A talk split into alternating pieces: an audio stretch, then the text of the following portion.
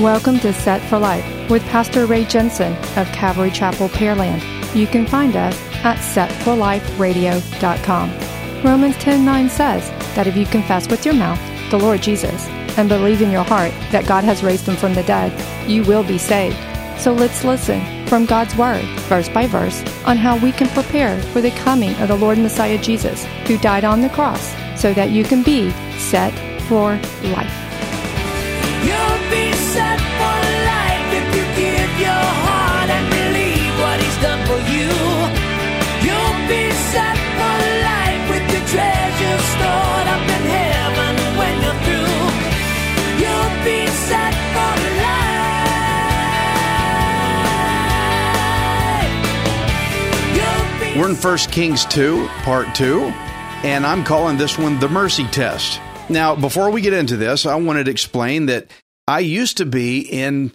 into radio communications. As a matter of fact, I in the 90s, I worked on what's called a paging system. Some of you kids don't know what that is. It's what came before cell phones and before texting. We had these little black boxes we wore on our side, and they didn't talk to any- anywhere. They just received only. I used to work on transmitters. I used to build 300 watt and 900 megahertz transmitters, and I also had to test them. Now, to test them, you put them on what's called a burn in table, these little boxes with the wheels on the bottom. You could roll them around and you could hook these transmitters up and transmit them at the shop before you release them out to the customer. The purpose of it is you want to see what they're made of, if they're going to fail. Sometimes we had these transmitters on the burn in table for almost a week, maybe two weeks, depends. We would try to fail them, and sometimes they would fail. But you don't know which one is going to fail until you test it, until you put it through a little proof to see what it's really made of. Now, here's a picture of me next to all the transmitters that failed. These transmitters did not make it. These were all failure transmitters. And I was always very concerned about investors walking through the company and seeing this big shelf of transmitters. And my manager said, Oh, they don't know they failed. Just leave them there. It looks pretty. And to me, they looked terrible because they were failed.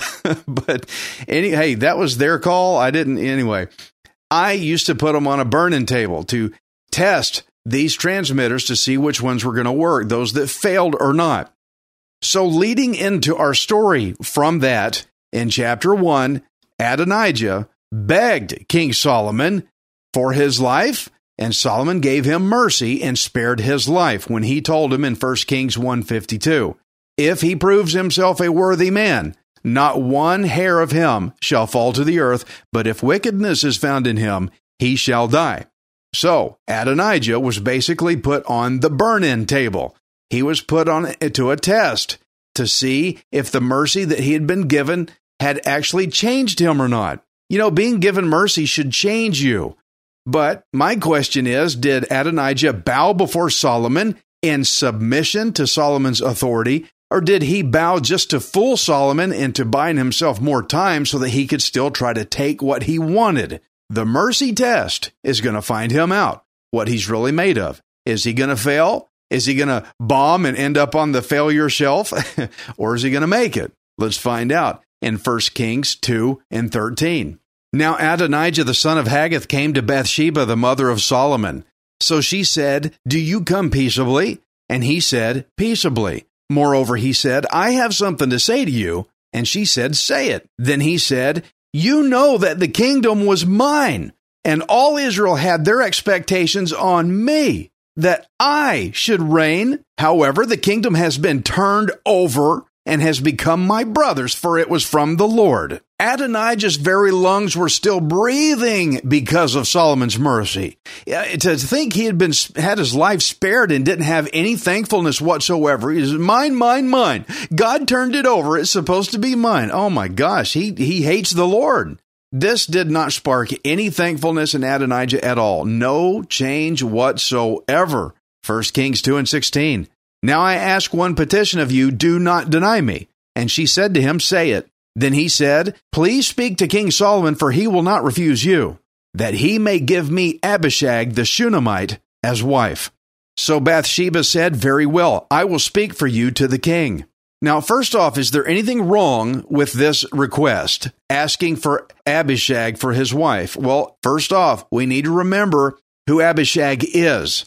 In 1 Kings 1, when David was sick and about to die, they searched for a young woman through the whole kingdom to keep him warm because David was cold while he was sick.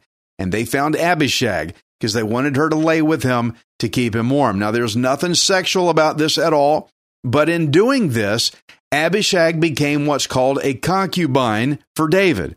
A concubine is a woman that lives with a man as though she was his wife, but she would not have the same status as a wife.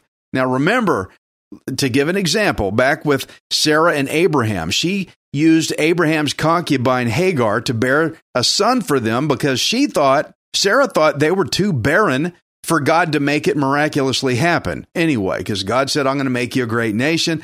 Well, God, you can't pull this off. We'll help you. Come here, concubine. Uh, do your role with Abraham. God did not exactly condone the use of concubines. I don't see that God says, yes, concubines are okay. Rather, concubines were part of the tradition at the time. So Adonijah wanted David's concubine, Abishag, as his wife. Now, first off, that sounds rather disrespectful towards David, who is already dead by this time. But there's a bigger problem with this request than just disrespecting David here. Traditionally, whenever a king left his throne, he left his concubines behind to show the kingdom that he was still in power. Now, you remember when Absalom tried to steal the throne, David had to escape from Jerusalem. 2 Samuel 15 16. The king went out with all his household after him, but the king left 10 women, concubines, to keep the house. So now, because of that, when David left Jerusalem, Absalom, still trying to figure out how to take the throne, he asked David's advisor, Ahithophel, the guy that betrayed David and sided with Absalom to try to take it over. He asked him, How should we steal the throne? How should I go about doing this to actually take the throne from David? 2 Samuel 16 and 20. Then Absalom said to Ahithophel, Give advice as to what we should do. And Ahithophel said to Absalom, Go into your father's concubines whom he has left to keep the house. So Absalom publicly took David's concubines sexually for all of Israel to see. In fact, they pitched a tent way up high on a building to make sure that the whole nation saw him do it because that would show the entire nation that Absalom had taken the throne. Whenever kings took over a throne, they took up concubines to have as many children as they could with prominent men around the land so that they could establish their own house, their own family. David did this. He had a lot of children, and that was how they established their family line that would, with powerful, prominent men that would take over the land to establish power. That was a power move, is what that was. Now, once concubines were taken, that's the new king. That's the new ruler, they thought, because now he's going to try to start his own line and establish his own family in the royal kingdom. If you remember Abner, he tried the same strategy back in 2 Samuel 3 when he tried to take over the throne of Ishbosheth. When the kingdom split, Abner threw Ishbosheth in real quick because he was a descendant of Saul. The trailer started to roll away, so he needed to throw a rock under the wheel to keep it from getting away. So here, Ishbosheth, get in there real quick. He decided, okay, now I'm going to take the throne from Ishbosheth. 2 Samuel 3 7. Ishbosheth said to Abner, why have you gone into my father's concubine? so basically, Ishbosheth asked Abner, um, dude, are you trying to take the throne away from me too? Or what's going on? this is how men stole thrones from kings by taking their concubines. So you can also read in Genesis 35, just as another little addition example here, when Reuben took Israel's his father's concubines to try to take over. It's just a, it's just a, a tactic that men tried to do to take over the leadership role. So now you should be able to see why Adonijah's request to get Abishag, David's concubine, as his wife, why that still showed that Adonijah still had intentions to take the throne away from Solomon. He is still trying to do whatever he can to steal that throne. Adonijah figured, you know, with David buried and, and gone, he could probably just bypass Solomon and take the throne straight from David if he could just get the nation to see him with David's concubine Abishag. That's why he requested for Abishag to be his wife. He's still trying to take this throne. But to get to that, he first had to convince Bathsheba to fall for this request, which brings me to the question why did Bathsheba fall for this? Why did Bathsheba say, Yeah, I'll go talk to Solomon? I think that Bathsheba thought she was helping maybe to mend a bad situation. This is her first opportunity to do something really, really big as the king's mother. Maybe she felt that maybe by playing matchmaker, she could help somehow, maybe smooth over a bad situation. I just don't think Bathsheba was quite aware of the traditional implications of Adonijah's request to have the concubine as his wife. I just don't think she sees what's the the problem is. If she had, I don't think she would have gone to speak to Solomon about it, but she does in 1 Kings 2 and 19. Bathsheba therefore went to King Solomon to speak to him for Adonijah. And the king rose up to meet her and bowed down to her and sat down on his throne and had a throne set for the king's mother, so she sat at his right hand. Then she said, I desire one small petition of you. Do not refuse me. And the king said to her, Ask it, my mother, for I will not refuse you. So she said, Let Abishag the Shunammite be given to Adonijah, your brother, as wife.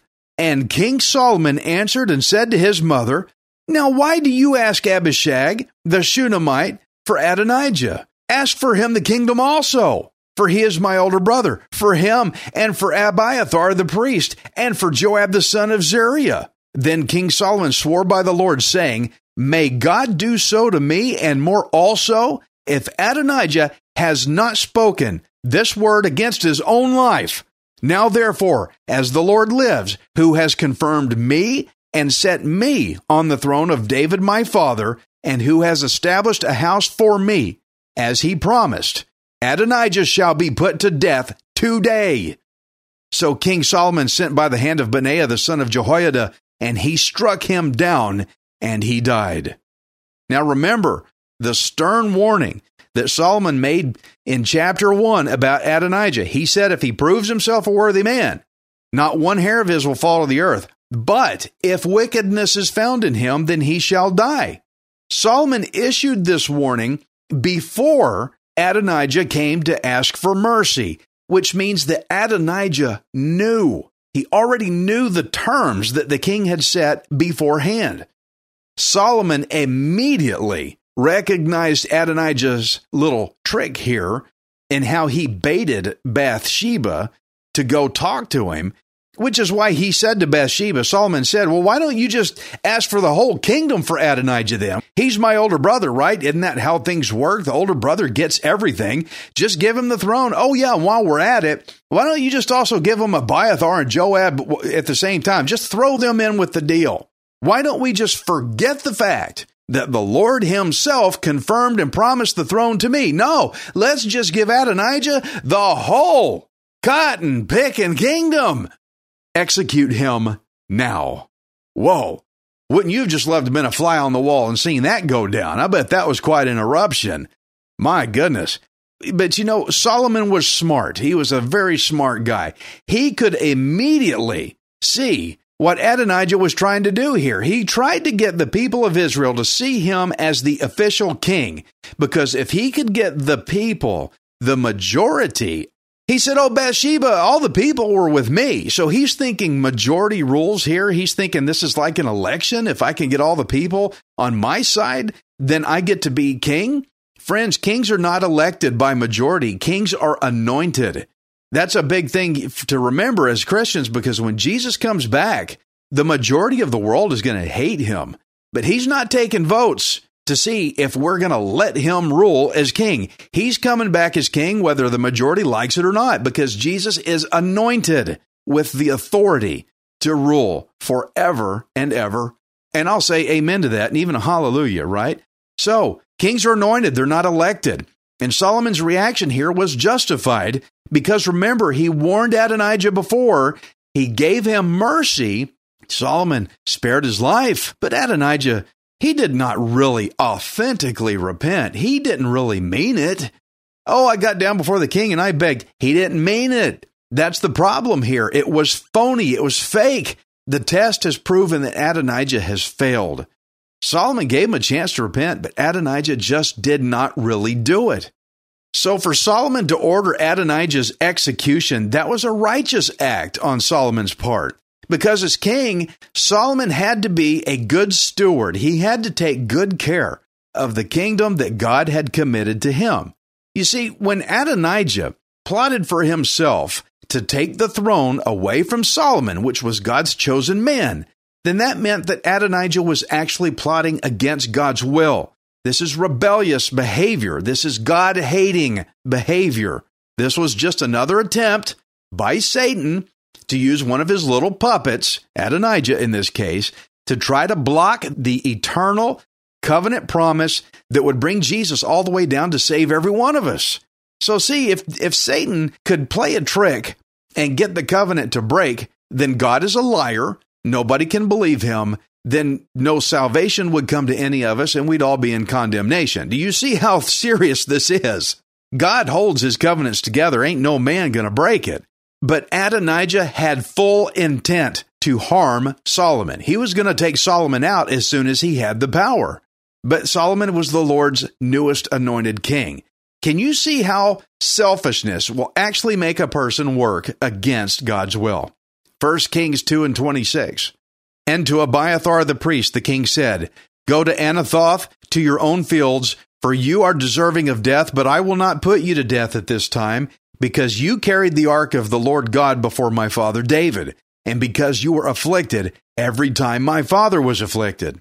So Solomon removed Abiathar from being priest to the Lord, that he might fulfill the word of the Lord which he spoke concerning the house of Eli at Shiloh. Okay, so who is Eli and what's Shiloh and what's this got to do with anything? For those of you who have been with me, we just went through a long tunnel and we got to see a prophecy come out on the other end. We entered into the prophecy a long time ago in history, and now we just saw the other side. And I love it when we get to the other side of these long awaited prophecies to happen. Let me explain. Eli, who is that? Eli was a priest who served in the tabernacle when it was in Shiloh, when Samuel was just a boy.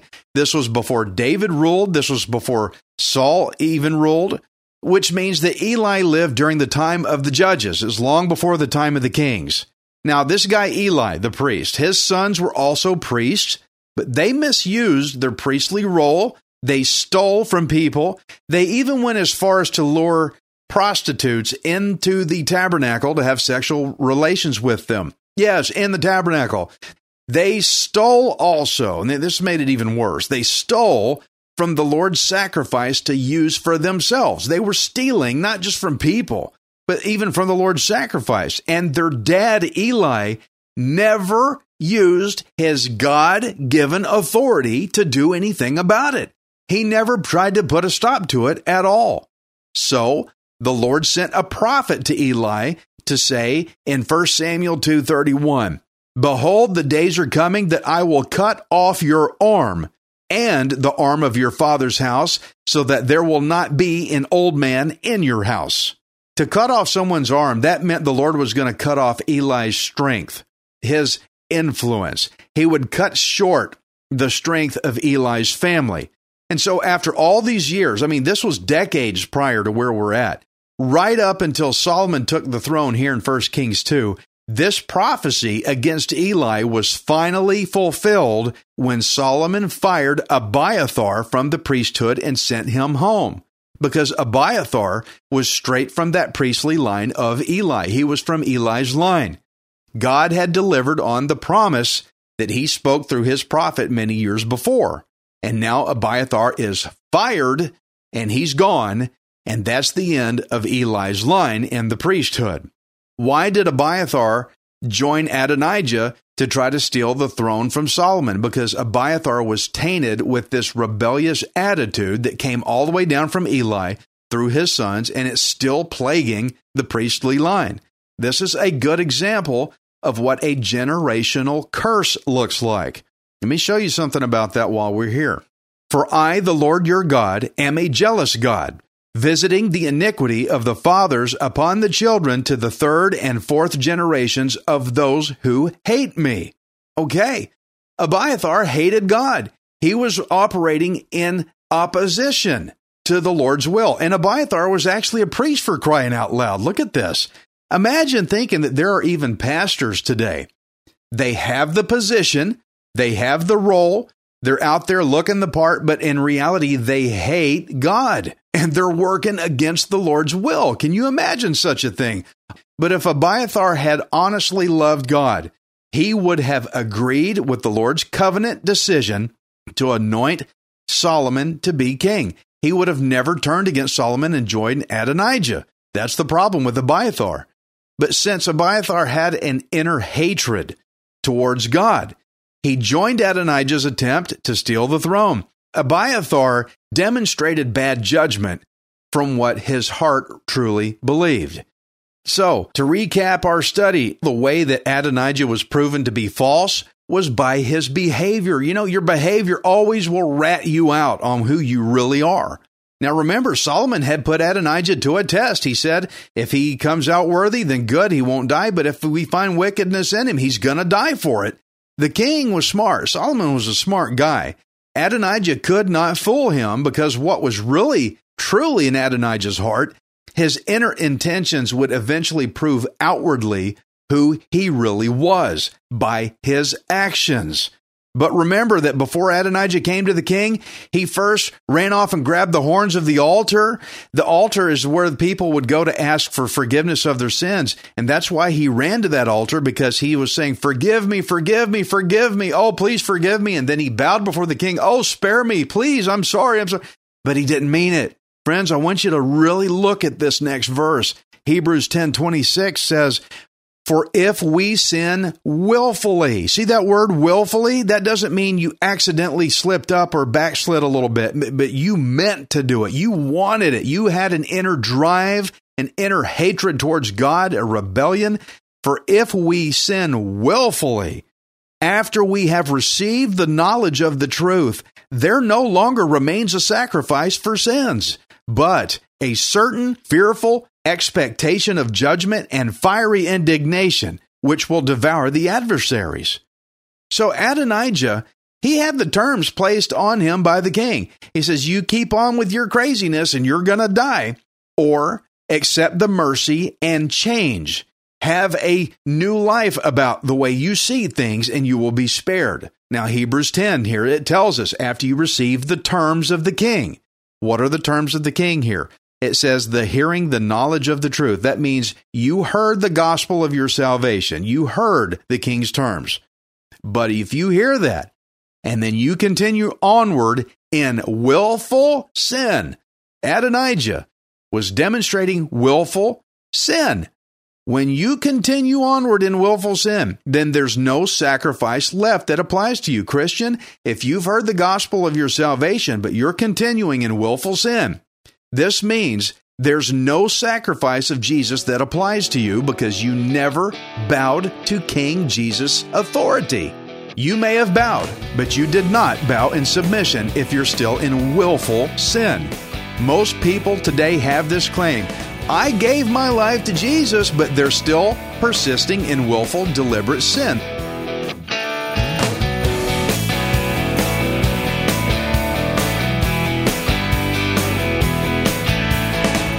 Thank you for listening to Set for Life. We hope you can join us next time, unless Jesus returns for us first. Set for Life is the radio ministry of Pastor Ray Jensen of Calvary Chapel, Pearland. We invite you to subscribe to our podcast at setforliferadio.com. Hi, this is Ray Jensen. Thank you for giving me the opportunity to encourage you in God's Word. If the Bible doesn't excite you, then you're not reading it. I want you to remember that you are not worthless, you are priceless. Messiah Jesus died on the cross to redeem you so that you can be set for life.